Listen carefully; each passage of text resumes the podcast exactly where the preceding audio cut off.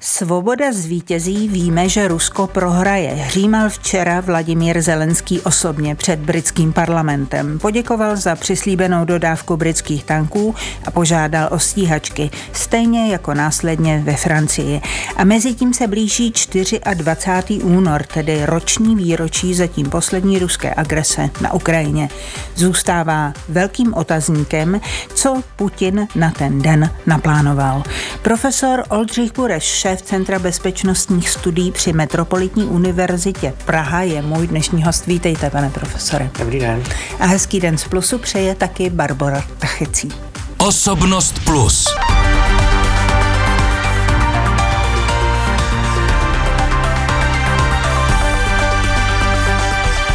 Tak já vím, že zatím spekulujeme, nemůžeme nic jiného ostatně, když nevidíme do mozku Vladimíra Putina. Ale co vy očekáváte, že se toho 24. února stane, pane profesore? Já bych si dovolil tipovat, že se stane pokus nebo pokračování pokusu o ofenzivu, která už z mého pohledu začíná zejména v té Luhanské oblasti s využitím těch mobilizovaných jednotek. Takže bude to pokus v podstatě docílit alespoň nějakého vítězství. V té Luhanské oblasti se to nabízí, protože z těch 4, které Rusko formálně anektovalo, kontrolují největší část toho území a mohli by prohlásit tedy, že osvobodili z ruského pohledu alespoň jednu tu oblast, kterou oficiálně přeřadili k Ruské federaci. A čím by se tenhle pokus, kdyby na něj došlo, lišil od těch ostatních pokusů? Bylo by větší nasazení ruské armády, ruské výzbroje, ruských tanků? Bude tam větší koncentrace. Už je to asi patrné z toho, ta data, která ukazují, kolik těch nově mobilizovaných vojáků tam bylo přesunuto. Uvádí se také, že v té oblasti, včetně i Doněcku potom, nebo té doněcké oblasti, Rusko v současné době nestřílí granáty třeba 24 hodin denně, tak jako tomu bylo po většinu minulého roku, a že si je tudíž šetří na nějakou tu větší ofenzivu, která by mohla začít okolo toho výročí 24. února. Rusko v současné době, nebo ruská armáda s největší pravděpodobností není schopná zahájit velkou ofenzivu na všech částech těch více než 1000 kilometrů dlouhé fronty. Proto bych si typoval, že to bude nějaký omezenější úsek, kde koncentrují tu lidskou sílu i ty zbraně. Já si dovolím připomenout vám váš výrok, necelý rok starý, z března loňského roku, kdy jste řekl v Osobnosti: Vladimír Putin jednoznačně testuje, kam až může zajít. Tak ten test trval zatím necelý rok a ptám se, co mu potvrdil ten test? Ten test, myslím, že mu určitě nevyšel tak, jak si ho plánoval. To znamená to rychlé očekávání vítězství na Ukrajině, včetně dobytí hlavního města, zajetí prezidenta Zelenského a podobně, se nepotvrdilo. Co mu to asi ukázalo, je, že ten stav té ruské armády není tak dobrý. Nevím, jestli mu to ukázalo, chce to vidět nebo to nechce vidět, ale v podstatě ta rok trvající operace, jak ji Rusko nazývá, nepřinesla prostě ty výsledky, které byly očekávány. Jestli mohu do toho vstoupit, vy jste řekl, že testuje, kam až může zajít. A z mého pohledu si tedy otestoval, co všechno je možné. Že je možné vraždit civilní obyvatelstvo, raketami útočit na obytné čtvrti celé, mučit a tak dále. Nezdá se vám, že obecně musí mít pocit, že může všechno? Doufám stále, že ne úplně všechno. To znamená, některé červené linie i za ten rok bych tam pořád stále viděl.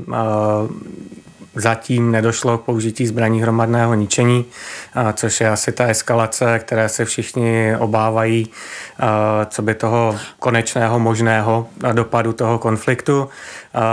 Nedošlo také zatím k přenesení nebo rozšíření toho konfliktu mimo Ukrajinu, což se mnozí obávali, včetně nějakého testování, že by mohly nějaké rakety dopadnout třeba do Pobaltí a podobně, takže zatím se zdá, že minimálně... Ale v Bělorusku, už ruská armáda operuje, že?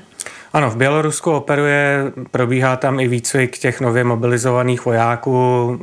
Nemyslím si, že Bělorusko stále bude ochotno vstoupit přímo do toho ukrajinského konfliktu, ale samozřejmě prezident Lukašenko je na Ruské federaci velmi závislý, takže balancuje jaksi na hraně toho, aby uspokojil prezidenta Putina a zároveň nemusel do toho konfliktu vstupovat přímo. Ale když to shrnu jako laik, tak to vypadá, že s výjimkou použití jaderné zbraně Putin může cokoliv. S výjimkou použití zbraní hromadného ničení, pravděpodobně a útoku na členský stát NATO, žádná zcela jednoznačná červená linie další není. Už jsme zmínili, nebo respektive já jsem zmínila v tom úvodu, že vyžaduje nebo žádá nebo prosí, já nevím, jak bych to řekla, Zelenský na západu stíhačky. Pravděpodobně nejefektivnější by v danou chvíli byly americké stíhačky F-16. A já se ptám, je možné z vašeho pohledu docílit nějakého pozitivního obratu pro Ukrajinu bez těch stíhaček? Pokud ten pozitivní obrat budeme vnímat skrze to, o co alespoň dle prohlášení vrcholných představitelů Ukrajiny v konečné fázi má jít, to znamená kompletní osvobození všech těch anektovaných území, ideálně včetně Krymu, tak s největší pravděpodobností nikoliv. Protože pokud by měly vést ty pozemní ofenzívy zase i v určitých částech fronty, ale na celé té frontě, tak tomu nebudou stačit, i pokud přijdou ty stovky tanků, o kterých se nyní diskutuje, a museli by mít výrazně větší leteckou podporu, než v současné době mají. Ale zase záleželo by na tom, v jakých počtech vůbec by ty stíhačky dorazily.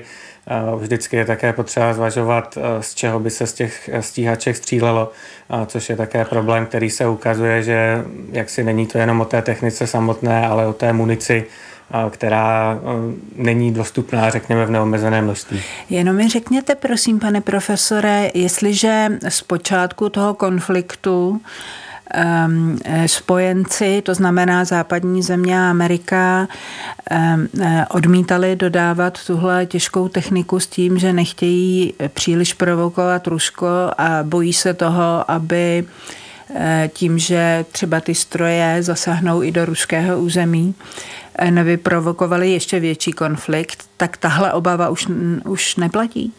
Já myslím, že s časem se ta obava trošku snižuje, respektive se přestalo hrát na něco, co z mého pohledu nebylo udržitelné dlouhodobě, a to je odlišení nějakých ofenzivních a defenzivních zbraní.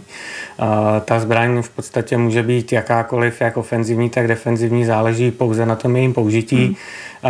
Takže pokud se dříve uvádělo, že ty tanky jsou prostě už ofenzivní zbraně a budeme dodávat jim protitankové střely, tak prostě toto už neplatí.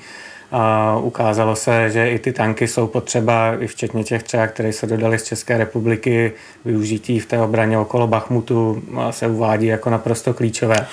Ale stále se tedy z mého pohledu drží, což je možná další linie, že se nebudou dodávat zbraně, které by mohly výrazným způsobem dosáhnout až na to území Ruské federace.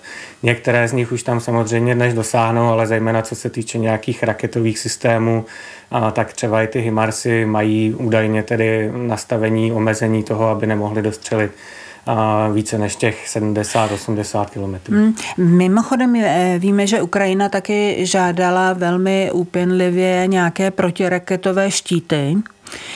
Hovořilo se v té souvislosti o izraelském Iron Domu. Je něco takového, nebo připadá v úvahu něco takového v nejbližších dnech a měsících? Viděl bych to ze dvou úhlů pohledu. První je čistě politický, kdy Izrael dlouhou dobu odmítal tyto systémy dodat. V posledních dnech se objevily vyjádření izraelského ministerského předsedy, že by o tom možná uvažovali. Druhá věc je potom, co by to konkrétně pro Ukrajinu znamenalo. Ten systém byl vyvinut, aby primárně chránil Izrael před, řekněme, po domácku vybrbenými raketami Hamásu, které mají poměrně krátkou dráhu letu. Je to úplně něco jiného než sofistikované střely balistické, které používá Rusko.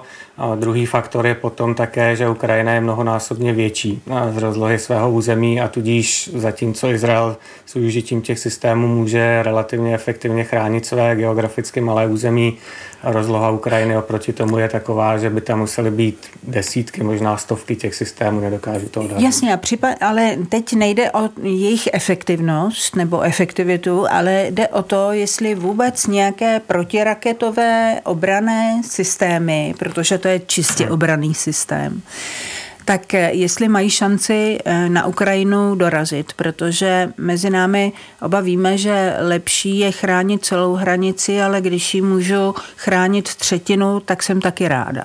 Určitě, lepší je něco než nic, no, to platí u všech zbraňových dodávkách na Ukrajinu. Byly přislíbeny patrioty, o které taky Ukrajina dlouho žádala, Spojené státy, Německo uvažuje o tom i Nizozemí. Zase tyto systémy jsou poměrně dost drahé, jak z hlediska toho jejich pořizovacích nákladů, tak se uvádí, že i ta střela, která sestřeluje ty přicházející rakety, stojí 4 miliony dolarů, takže to je poměrně, řekněme, drahá záležitost, kterou stejně Ukrajina by, řekněme, při tom počtu raket, které na ní lítají z Ruské federace, vyplýtvala poměrně rychle, ale jak říkáte, jakýkoliv systém či víc jich bude. Ale nevíme, v jakém je to stádiu, to znamená, jestli prostě státy, které by to mohly poskytnout, byť třeba v omezené míře, ale mohli, tak ty si to stále rozmýšlejí, anebo je to systém, který je v tuhle chvíli úplně mimo hru. Ohledně těch patriotů Spojené státy a Německo to přislíbili, tam samozřejmě vždycky ještě závisí, jak rychle to tam můžeme logisticky dopravit a vycvičit ukrajinské vojáky, aby to byli schopní používat. U těch patriotů, protože to je skutečně velmi sofistikovaný systém, standardně americká armáda uvádí, že to je 6 až 9 měsíců, doufání je, že se ten výcvik podaří zkrátit na 3 až 5, ale jak to bude v realitě, to nevíme. To znamená nejdřív duben, květen bych odhadoval. Profesor Oldřich Bureš, šéf Centra bezpečnostních studií při Metropolitní univerzitě Praha, je můj dnešní host. Podle zpráv, které jdou z Ruska, tak ruská zbrojní výroba jde nahoru. A já se ptám, je čeho se bát? Myslím, jestli je to nějaký zlom, nebo jestli je to něco, co může rozhodnout třeba ve střednědobém až dlouhodobém horizontu, jak to doopravdy dopadne.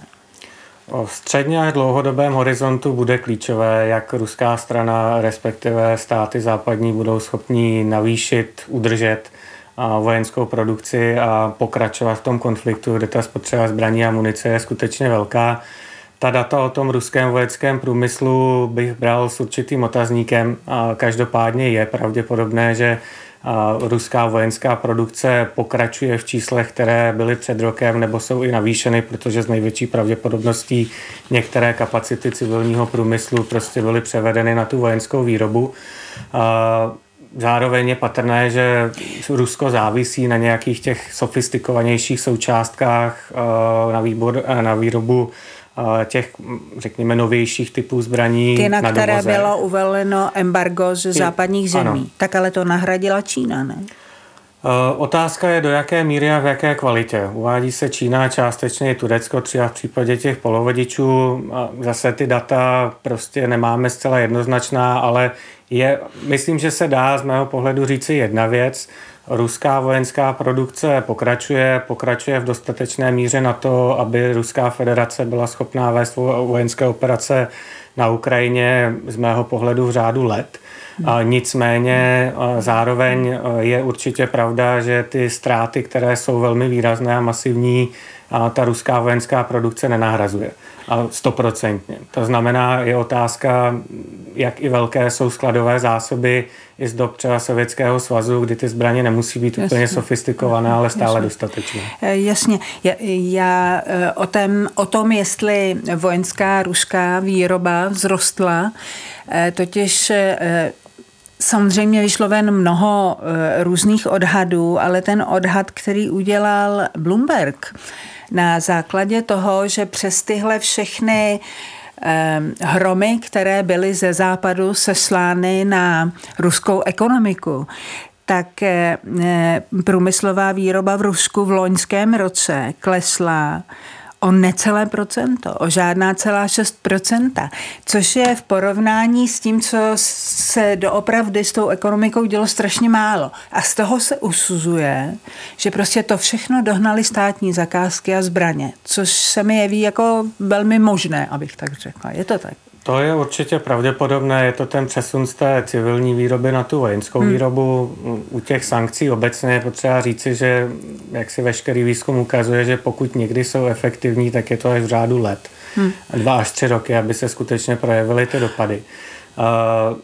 Zároveň prostě z hlediska toho vojenského průmyslu, ale obecně Rusko se na to dlouho připravovalo, minimálně od toho roku 2014, finanční rezervy, zlaté rezervy, a substituce exportu, kdy to šlo za tu domácí výrobu plus hledání těch nových trhů, ze kterých by mohli dovážet od Číny po Asii a tak dále. Takže Rusko se na to velmi připravovalo.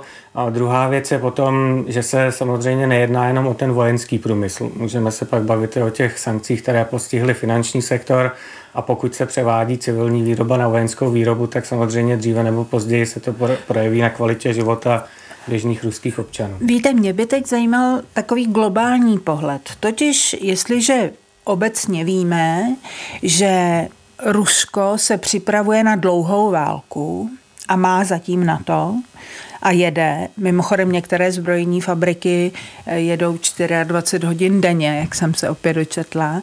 A na druhé straně víme, že žádný zlom ze strany Ukrajiny nemůže přijít bez těch stíhaček, o kterých jsme mluvili, tak nemělo by se ze strany Západu jednat prostě rychle?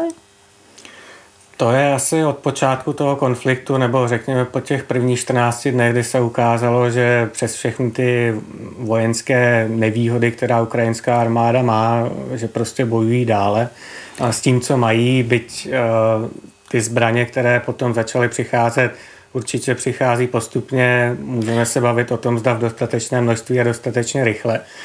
Takže to je v podstatě stále stejná otázka, jak daleko a jak dlouho, možná to je z mého pohledu důležitější, západní státy budou schopné ty zbraně a munici dodávat, protože je potřeba říci, že skutečně na ukrajinské straně ta spotřeba je velká. A i ty západní státy, možná s výjimkou Spojených států, prostě nemají vojenskou produkci nastavenou tak, aby byli schopni jak se dodávat masové počty zbraní na Ukrajinu. Bez ohledu teď na finanční záležitosti. Jasně, ale i s tím se něco děje, že v západní Evropě se posilují ty výrobní kapacity. Nepochybuju o tom, že v Americe také. Ale já se spíš ptám na tu myšlenku. Jestli prostě jaký to má jiný než negativní smysl, že teď se bude prostě půl roku diskutovat, jestli stíhačky ano, ne. Nakonec doufejme ano, ale za těch půl roku budou prostě tisíce dalších mrtvých. Tak jaký to má smysl? Víte, na to jsem se ptala. Určitě. Z mého pohledu to je ta stejná otázka od samého počátku. Vrhnout na Ukrajinu všechno, někteří by řekli, jako zapojit se do toho konfliktu přímo, o čem se také vedly ty debaty, když pošleme tanky, když pošleme stíhačky, není už to přímé zapojení nebo není. Je tam možná ještě jeden aspekt, že ne všechny státy mají, řeknu třeba, dostatek stíhaček na to, aby je tam mohli poslat, aniž by snížili svoji vlastní obranyschopnost. Takže musí to je... současně samozřejmě jet domácí výroba těch všech států. Ano. Takže to je určitě faktor, který je také důležitý. Ukazuje se i to, že co je v těch skladových zásobech, ne vždy je úplně funkční a trvá to poměrně dlouho. Další dlouhodobější aspekt je potom, že na Ukrajině už je skutečně velké množství různých zbraňových systémů, takže z hlediska té logistiky, z hlediska toho, jakou munici různou používají, ale i co všechno různého se musí ty ukrajinští vojáci naučit používat, a tu situaci velmi komplikuje. Já vím, ale zatím to, že by se ukrajinští vojáci nebyli schopni něco naučit, nebylo nikdy brzdou. Brzdou bylo, že neměli na co se naučit. Je to v konečné fázi vždycky politické rozhodnutí, jaké zbraně a v jaké množství tam ty státy budou ochotny posílat. Vždycky je to také otázka míry, kdyby mi někdo před rokem řekl i třeba u kritizovaného Německa, co všechno bude ochotno na Ukrajinu poslat, nevěřil bych tomu. Jasně, takže nicméně to... prostě bohužel nic nezměníme na tom, že s tou posílenou ruskou vojenskou výrobou a s tou v podstatě plošnou mobilizací nemáme moc času na to, aby jsme tady diskutovali, kdo si co může dovolit. Je to v konečné fázi politická rozhodnutí v tom smyslu, jak si představujeme nějaký cíl, konec těch bojů, války na Ukrajině. To znamená, zda souhlasíme s těmi, nebo jsme ochotni jít na tu ukrajinskou maximalistickou verzi, kompletní osvobození, žádná ztráta území, soudní tribunály a podobně, anebo zda prostě dříve či později, na což možná i ruský prezident spoléhá, prostě budeme ochotni akceptovat něco nižšího. Což je přesně to, co celou dobu západní Evropa a Amerika nechtěli. Tak.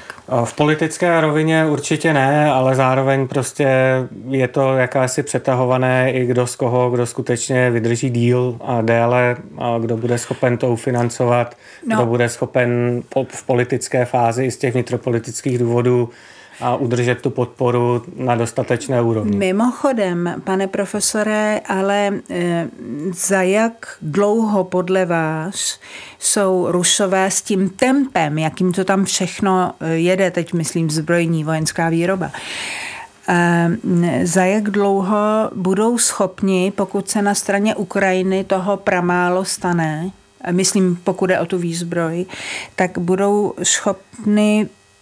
schopni prostě významně ovlivnit vývoj té války. Významně to znamená tak, že vše otočí již ve svůj prospěch. Tam zase, co je ruská představa konce války, jestli je to skutečně dobytí těch zbývajících území, těch 4 anektovaných částí, nebo jestli je to stále, jak to bylo před rokem, okupace celé Ukrajiny, to bohužel zatím nevíme. Z mého pohledu ruská armáda v současné době není schopná vést ani ofenzívu, která by prolomila tu frontu po celé její linii. Takže, jak jsem zmiňoval na začátku, spíše bych očekával nějaké koncentrované pokusy v určitých částech té fronty. A myslím si, že pokud neprovede Ruská federace další mobilizaci, tak jí bude scházet síla na to, aby i byla schopná obsadit skutečně zbývající část těch čtyřech ukrajinských oblastí na to, aby byla schopná pokračovat za jejich hranice. Takže není to jenom o té vojenské kapacitě. Já říkám, ta data bych bral trošku s otazníkem a z toho, co myslím je patrné, tak jak jsou nasazovány různé, zejména ty starší zbraně na té frontě, tak ruská vojenská kapacita a produkce sice jede, ale ty ztráty jsou zatím větší, než ta vojenská kapacita je schopná nahradit. Nestíhají pokrýt ztráty. No. Jasně. Na závěr, pane profesore, jen tak mimochodem, jestliže velká část západoevropských států lifruje, jak se hezky česky říká, na Ukrajinu, co může, tak jsou v tuhle chvíli tyhle evropské státy, včetně nás tedy, vlastně obranyschopné, nebo jsme teď natolik bez výbavy vojenské případné, že bychom sebeobrany nebyli schopni. Mimochodem, my jsme ji nebyli schopni ani když jsme měli plné sklady, že? Takže. Česká republika by se sama určitě neubránila toho typu útoku, který zažila Ukrajina, proto je klíčové, že jsme součástí Severoatlantické aliance a ta obrana je chápána jako, že nám spojenci přijdou na pomoc podle článku 5. Všechny státy nicméně si alespoň podle mého názoru hlídají alespoň nějakou minimální úroveň toho, a co ještě mohou Ukrajině poskytnout, aby neohrozili svoji vlastní bezpečnost. Týká se to určitě i české armády.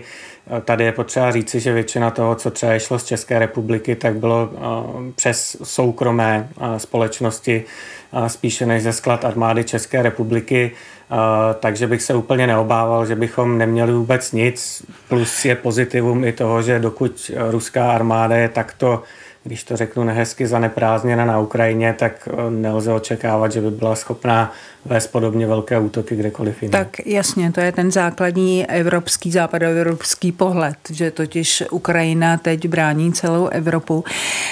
Mimochodem, jeden z ředitelů českých zbrojovek, už nevím jaký, tak řekl, že se taky obávají dronů nad jejich sklady, což mě zaujalo, protože ty sklady jsou nejspíš poloprázdné, ale tahle věc, jde mi o to, jestli existuje vůbec nějaká ochrana jakýchkoliv vojenských skladů evropských proti dronům.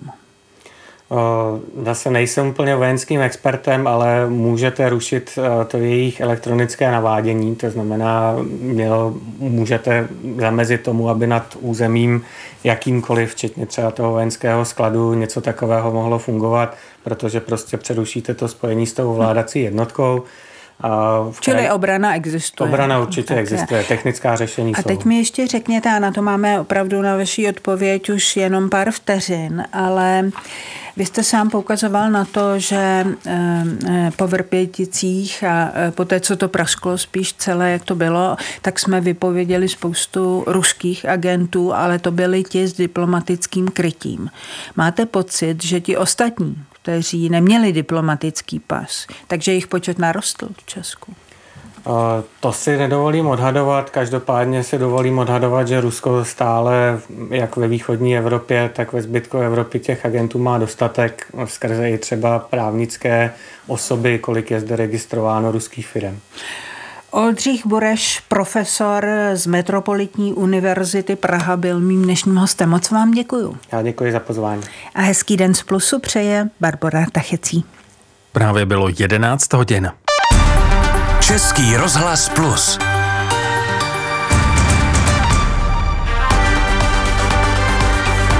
Metropolitní univerzity Praha byl mým dnešním hostem. Moc vám děkuju. Já děkuji za pozvání. A hezký den z Plusu přeje Barbora Tachecí. Právě bylo 11 hodin.